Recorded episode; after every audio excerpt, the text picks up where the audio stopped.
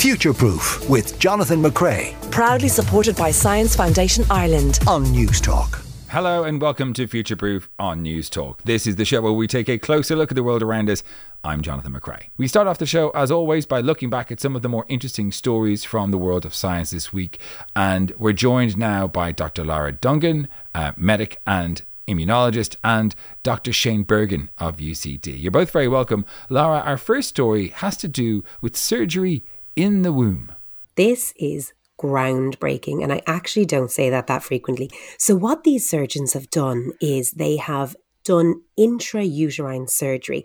And, and you may ask, why on earth? Why not just wait for the baby to be born? But this baby had a vascular malformation in its brain. So, what that means is an artery has accidentally plugged itself into a vein. So, it's like taking a high pressure hose and putting a balloon on the top of it. So, the balloon will only last for a certain amount of time before it essentially pops. And if that is a vein in your brain, then you bleed out. And it's not so bad when you're in utero, but as soon as you're born, all of your vasculature changes. So you start to breathe in air instead of breathing in water, which you do in utero. And this will very quickly cause heart failure, stroke, and usually death for a baby within weeks. So you need to tackle it in utero. But of course, you can't because we can't perform surgery in utero. Or can we? So what they did was they took a needle, they crossed across the mother's um, abdomen it, through the uterine wall and directly into the brain of this baby. And they did a thing called embolization, essentially where you block off the artery to stop its flow to then allow the vein on the other side of it to return to a normal size and it was successful. There was no bleeding, there was no complications. The baby was born two days later because, as a result of the procedure, they ruptured the membrane, which is the the um, sac that the baby's in. So the baby was born then at 34 weeks plus four days, which is nearly term, two weeks off full term, and the baby is perfect. So they looked at it six weeks after birth. It's on no medication, nothing for heart failure, nothing for any problems. It's thriving, it's eating well, it's gaining weight. It's perfect. It's phenomenal. I just think this is incredibly exciting. That's uh, extraordinary. I have to say, I didn't realize that baby was so old. I mean, old, but um, so close to, to full term. Is this something that would just be impossible to perform on uh, on babies or, or fetuses that are, you know, thirty or twenty five or twenty eight weeks? Yeah, it definitely would. And it would be unnecessary. So I suppose the big change and the problems arise when the baby is born, because that's when everything changes and the pressures increase massively in the brain. And, and you're probably nearly guaranteed that you're going to cause labor. Uh, uh, you know, you're probably going to rupture the membranes. Um, and, and you don't want to do this early. And you don't need to do this early because there doesn't seem to be any huge ill effect in utero. So 34, 35 weeks seems like the time that, that they decided was appropriate. And clearly for this, I know it's n equals one, but it's just, it's so exciting and so phenomenal. This baby is perfect. And they, they would have died. But, but how does a needle pierce through the, did it go through the skull of the baby or like how? Yeah, literally. It, is, is that, um, is that a difficult thing to do with a needle? Extraordinarily difficult. So they had to first manipulate the mother from the outside to turn the baby around so that its head was facing somewhere that they could reach it easily, which is already actually quite a difficult maneuver that obstetricians generally don't perform. Even if a baby is head up, they usually just deliver by section. They tend not to turn babies externally now. And then they performed it by putting a very small needle, the kind of needle I would put just into someone's vein, that, that through the abdomen into the uterine wall into the baby's brain and then they were able to to embolize this artery from that and then withdraw the whole thing and everything was okay that's extraordinary. extraordinary. And while it may not be, while it may not be something that will uh, will be available uh, around the world, by the sounds of it, it's it's an amazing um, achievement. Just that one case alone, fascinating stuff. Thanks, Lara. Our second story, Shane, has to do with sleep. It does, and how much of it uh, you should have if you want to drive your car. Um, so, like, I don't know about you, but I've certainly had nights where I just haven't slept for some reason and just have had to drive the next day. And um, some previously published work in the Nature of Science of Sleep suggested that four to five hours was required if you're going to drive the next day, and that to have anything less was equivalent to being over the alcohol limit for driving in terms of the effect it has on your performance. I'm willing wow. to guess a lot of people drive with fewer than four or five hours sleep. Um, hmm. And so this is a new project uh, that's uh, underway in Monash University in Australia that's looking to develop a blood test to uh, measure how much sleep you've had the night before. And wow. Uh, Yeah, so they're going with the previously published uh, kind of line in the sand of five hours and saying, can we measure using uh, markers in the blood whether someone has had uh, less than five hours sleep? And they know that sleep uh, contributes to uh, to deaths on the road after alcohol, speed, and most recently distraction. Uh, sleep is, is or fatigue is the next big thing. And so um, Professor Clare Anderson is leading a team there. They've identified five biomarkers in the blood that can detect with 99% accuracy if someone has had no sleep in the last 24 hours. And wow. these biomarkers come from all different parts of the body um, and they're not metabolic, so they're not linked to things like you know caffeine or anxiety or adrenaline. So if you've just had an accident, like you know something would spike in your blood, it's not it's not going to be linked to those. So what they need to do is they need to work to validate the biomarkers, and then I think this is the hard bit. They need to be able to develop a scale uh, and a reliable scale so that you can measure exactly to the nearest hour how many hours of sleep someone has had. Uh, there is a lot of conversation about this, as you can imagine, around the ethics of doing this. But it's it's fascinating that you know there could be another test for for a driver uh, to uh, to test whether they should be behind the wheel or not.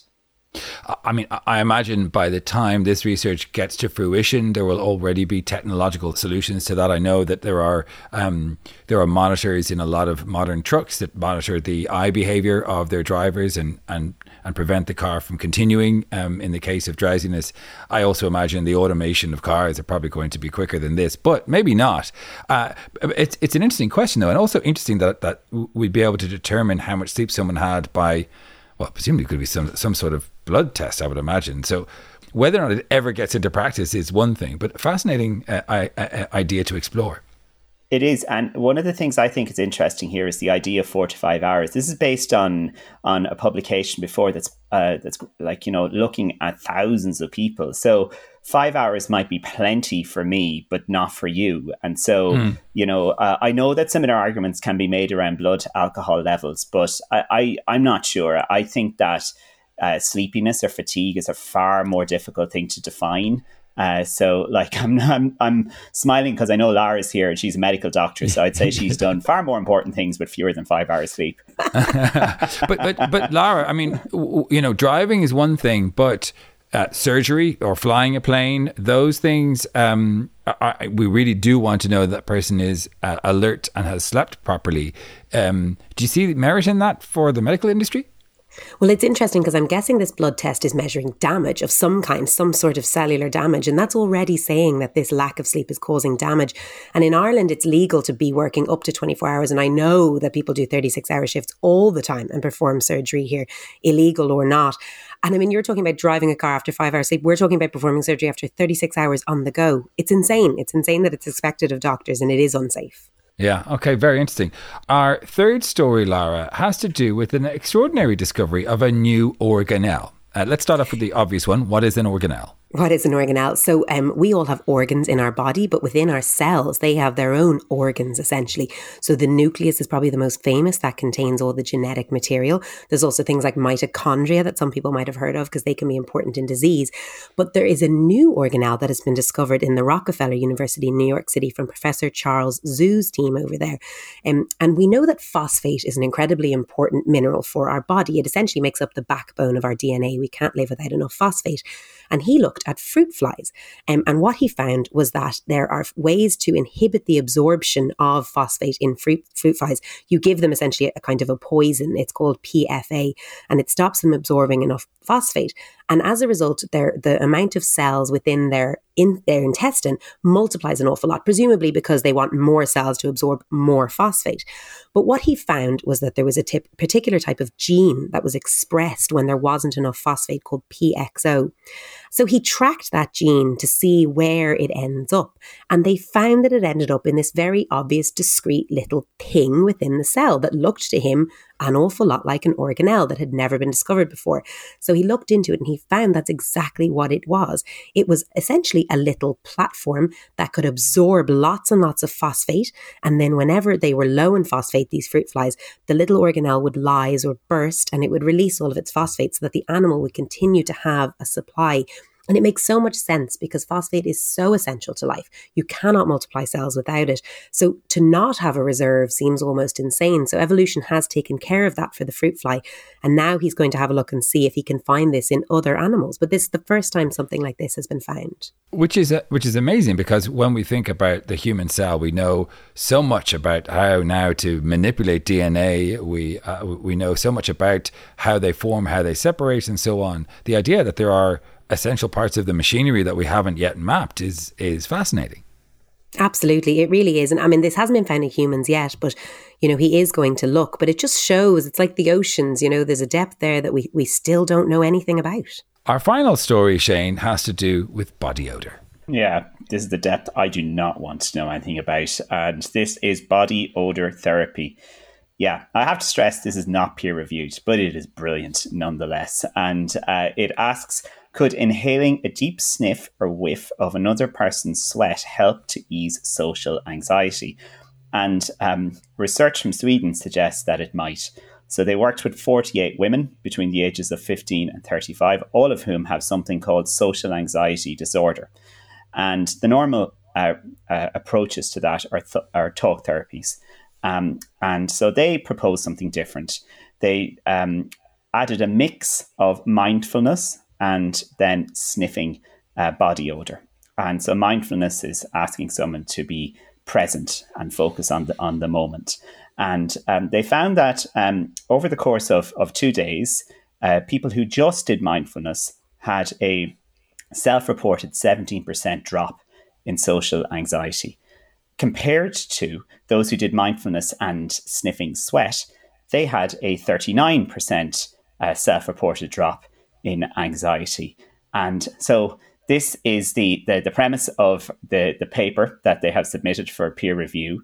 And I think it's very, very interesting for lots of reasons. Um, but uh, I'm sure, I'm sure you have your own reasons too, Johnny. Yeah, but, but um, the the first is social anxiety disorder and how we self-report it. Of course, um, how well defined is that um, medically? Any it's, idea? It's it's not. You see, like these there is there is this okay perhaps i'm going to speak out of turn here but i think that our capacity to, to do science in physical medicine is often applied to mental health areas and it doesn't really work. There isn't there isn't a defined measure for social anxiety disorder like you can go and measure the rate of something in your blood. So it's a construct. So we, we you know psychiatrists define this disorder and they have to go and uh, figure out ways or proxies of measuring that and then asking people to self-report these things when they're taking parts in study, etc. Having only 48 people doing it for only two days, etc. For me, this is methodologically very weak. And so uh, they're using science, but I'm not quite sure that they're coming up with anything meaningful. Lara, having heard the design of the methodology and as a as a doctor, um, how do you feel about this sort of a study? Look, I, I think there's merit in every study if you're going to do it, and I suppose that's the whole beauty of the peer review process. So let's see if it gets peer reviewed and approved. Even silly studies are worth publishing. You just have to know that sometimes they're silly. Yeah, mm. um, and that's not to say people don't suffer from anxiety, of course. Um, but of course. Have, being able to define it uh, on a level that is applicable to groups when it's something that is very much individually felt yeah. is, is, tricky. But it's not. I mean, it's not impossible. You know, we do have you know tools to treat psychiatric disorders that work. So uh, uh and they're based on on on this sort of approach. So giving people this idea that you can just start sniffing sweat and that's going to change it implies that there's something wrong with your brain as opposed to perhaps you've had a trauma in your life or something's going on that's causing this anxiety and it can be a bit of both but I, I would suggest that people perhaps should stick to the talking therapy. All right. Um, Dr. Shane Bergin from uh, UCD and Dr. Lara Dungan, uh, thanks very much for joining us.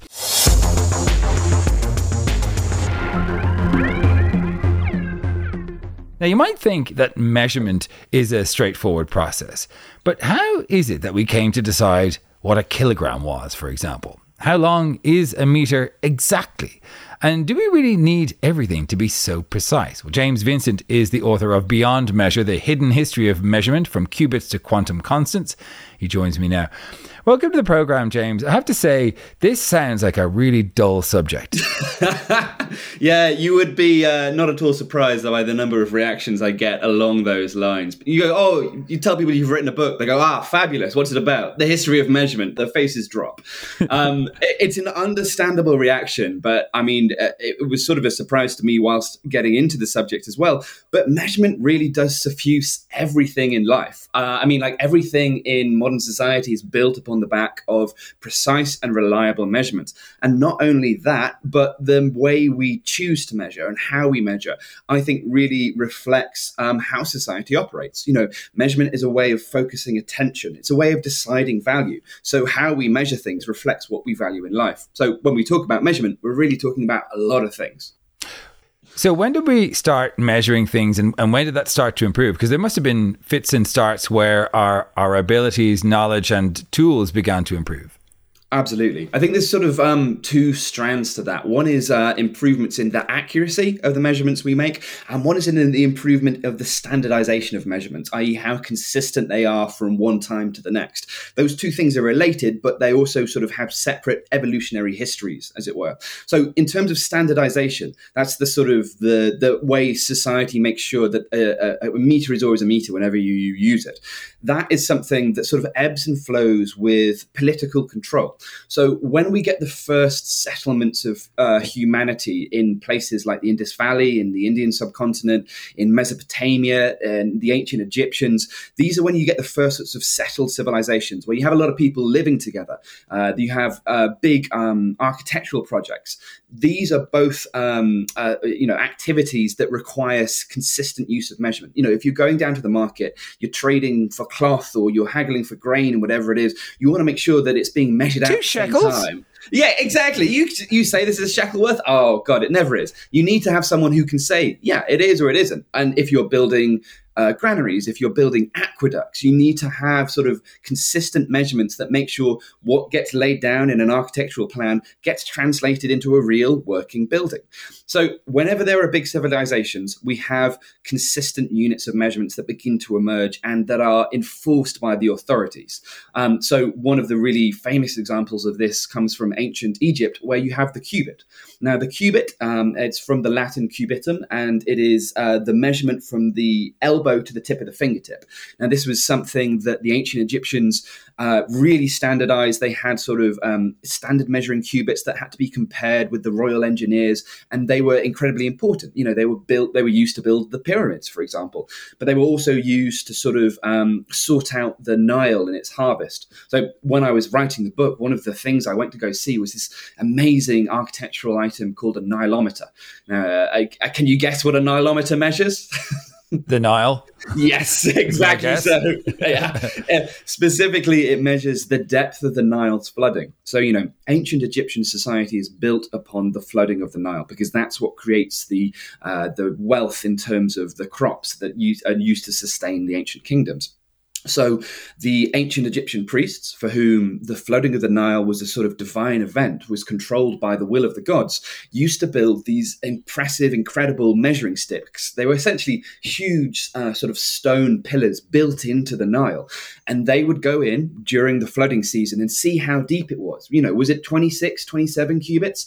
And from that, they'd be able to predict whether there would be a good harvest. And from that, all sorts of you know decisions get made by the pharaoh about okay well how many taxes can we collect? What where do we direct this wealth? Are we going to go to war with the hittites? Whatever wow. it might be. Um, so here is a measurement that is entirely integral to the proper functioning of society. You know if if that measurement had not happened the Egypt, ancient egyptian society would have been much more chaotic. They would have not been able to predict what the future held and I think that is the sort of, you know, it's a good example of the importance of measurement to operating large scale systems of humans, basically. Now, surely even in ancient Egypt, they had basketball players and jockeys. So when you say that the cubit was an elbow uh, to fingertip distance, whose elbow to fingertip? Like, did they get pieces of stick or wood to fashion to have the, the correct measurement? Because there's huge variability there, right? Absolutely. So this is one of the big problems we have with measurement when we're looking at sort of the ancient history of it. So many of the first units of measurement, like the cubit, they come from the body.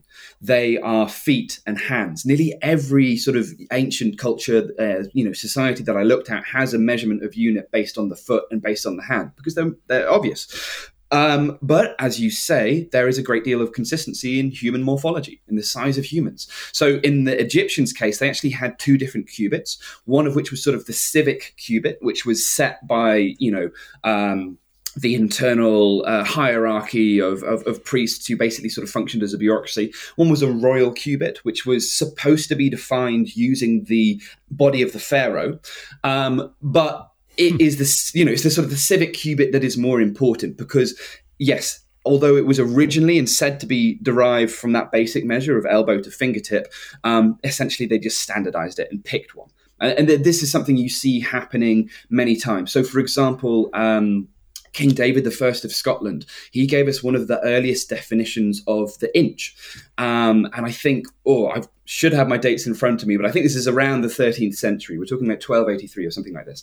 And he said, what you need to do is you need to take uh, the thumbs of three men one small man, one middle sized man, and one large man. And then you measure the breadth of their thumb on the middle joint when pressed flat against a table. You add those together and then you divide it by three. And that will give you the average measurement of the inch because it is, you know, based from these different sizes as a very simple approach, but it's essentially the uh, the methodology that was followed for hundreds, thousands of years. That you would try and take an average of the unit, and then you would just turn it into a standard, and then it becomes about authority. It becomes about someone at the top saying, "This is how long a meter is. This is how long an inch is." Don't argue with me. Uh, what about the Romans? What have the Romans ever done for us? well, in measurement terms, they did a lot for us. So I mentioned earlier that the sort of consistent application and standardization of measurement, it sort of ebbs and flows with whether you have a strong centralized political control. This was true of a society like the ancient Egyptians, and it becomes true again with the Romans. So the Romans were obviously great ones for measuring. Roman roads, straight, straight as you like, long as you like. They had the very consistent system for setting out their barracks whenever they, you know, conquered a new territory and folded it in. So measurement was really uh, you know, it was a tool of empire. And measurement is often a tool of empire. In fact, that's true in more modern examples. But they used it to set, um, you know, to set the pace of their conquest pace being the optimum the optimal turn here because a pace was one of the uh, you know standardized roman units of measurement so for example we have the mile and that was originally defined as a thousand paces it was millis passe which became mile over time Another uh, famous Roman unit of measurement is the pound, which became, which was um, sort of inherited then by all these European countries. So it's really interesting when you look at the history of Europe and you look which countries have a version of the pound. You know, Germany, France, Italy, the UK, uh, and these are countries that have had a Roman presence, a strong Roman presence. So they came in, they standardized the units. That was good for society. Everyone liked it. You know, um, uh, Romans had, for example, a special class of um, I guess you would call it a trading standards officer who would go down to the market on a on a weekend, whenever it was, and they would check and make sure all the traders were using using correct units. Nice. And this was something they did in order to benefit society. So whenever the Romans go, they left behind Roman innovations. That includes measurement.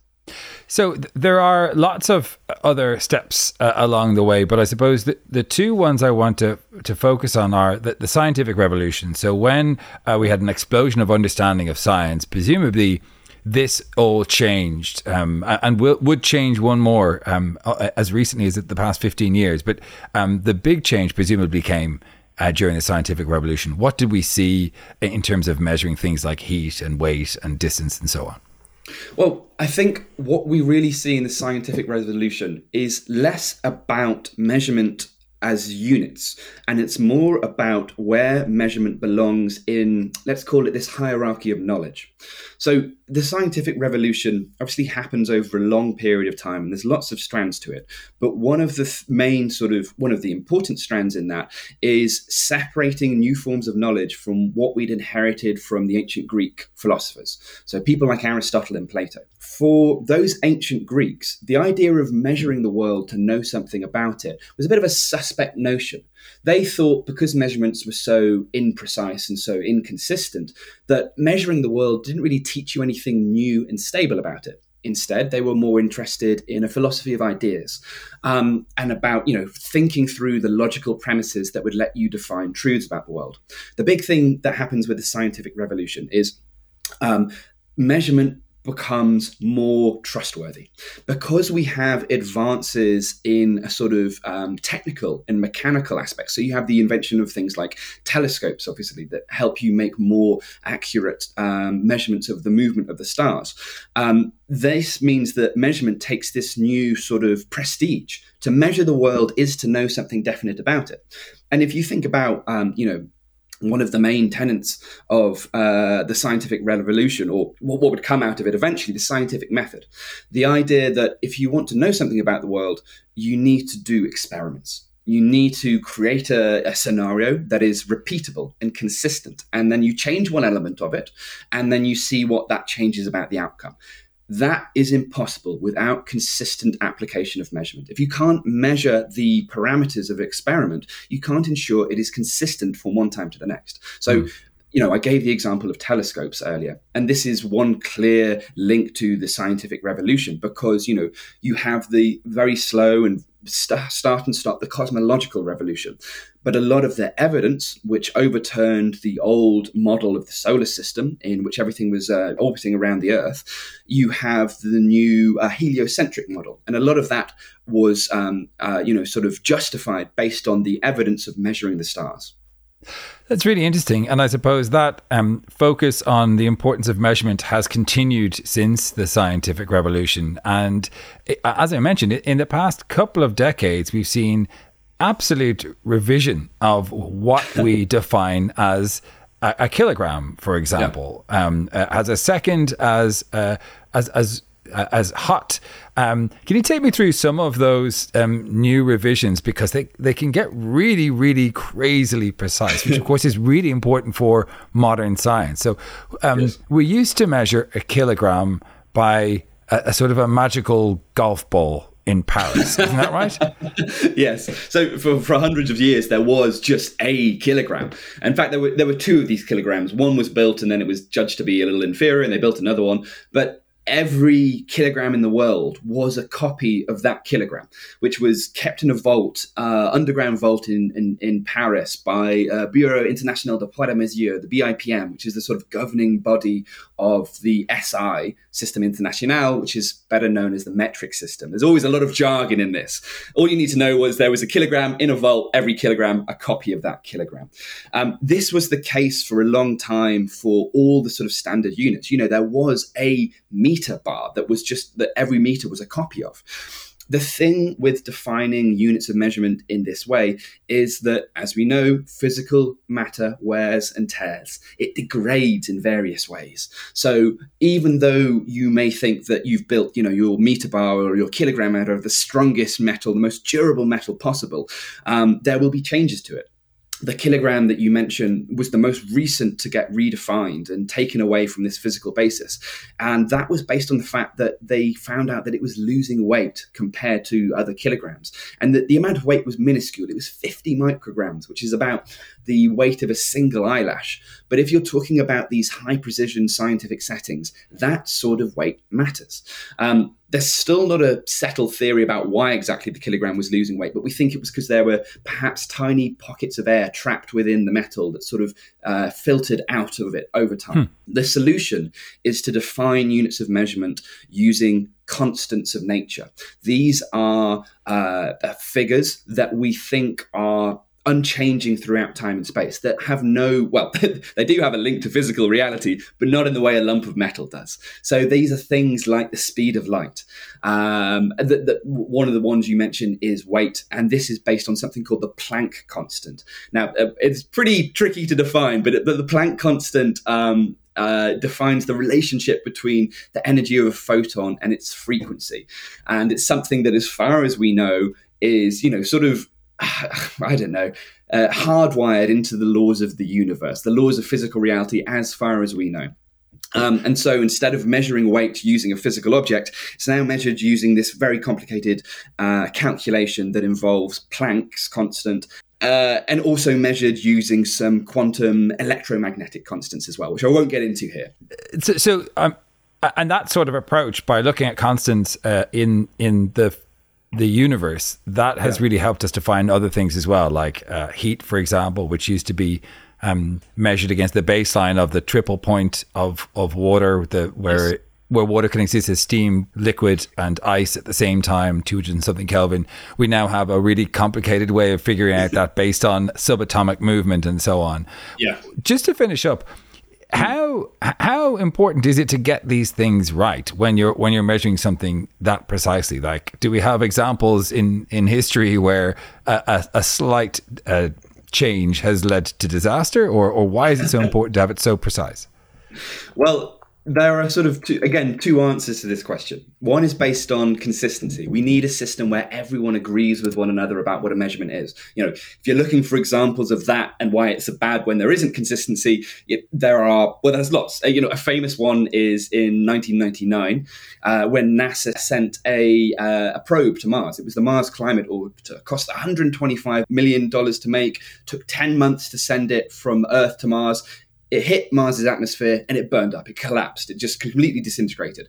The reason was one half of the team at NASA had been working in metric units, and the other half of the team at Lockheed Martin had been working in US customary units or imperial hmm. units. They'd been making the same calculations using different units, and the result was disaster. So, this is why I often think about measurement as a form of language.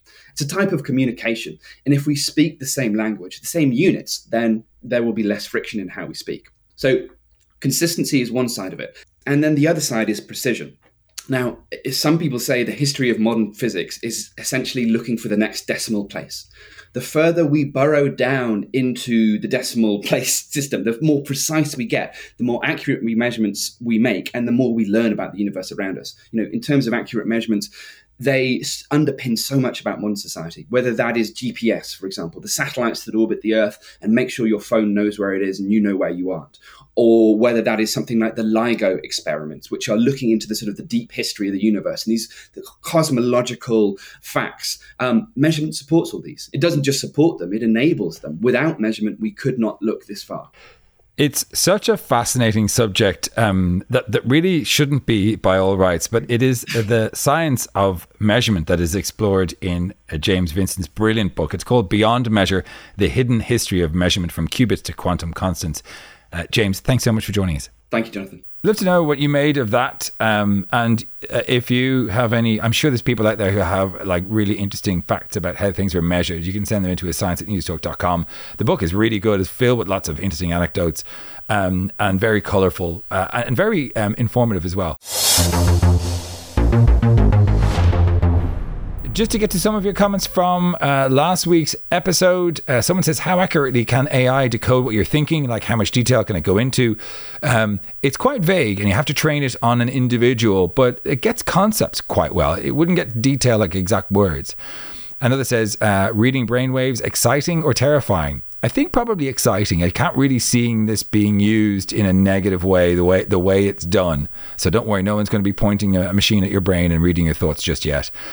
And James says, I think we're too quick to focus on the potential pace and automation of AI, but we don't think about how many errors it can make, not to mention ignoring ethical considerations, etc. I would agree, uh, James. Uh, thanks very much for your comments. That's it from us on the podcast. Thanks to uh, Marisa Sullivan, Simon Keane, Steve Daund, and Hugo de Silva on sound. We'll see you on Tuesday with more Future Proof, where we'll speak to uh, a zealot when it comes to living forever, Jose Luis Cordeiro. We'll see you then. In the meantime, stay curious. Future Proof with Jonathan McCrea. Proudly supported by Science Foundation Ireland. Sunday morning at 10 on Newstalk.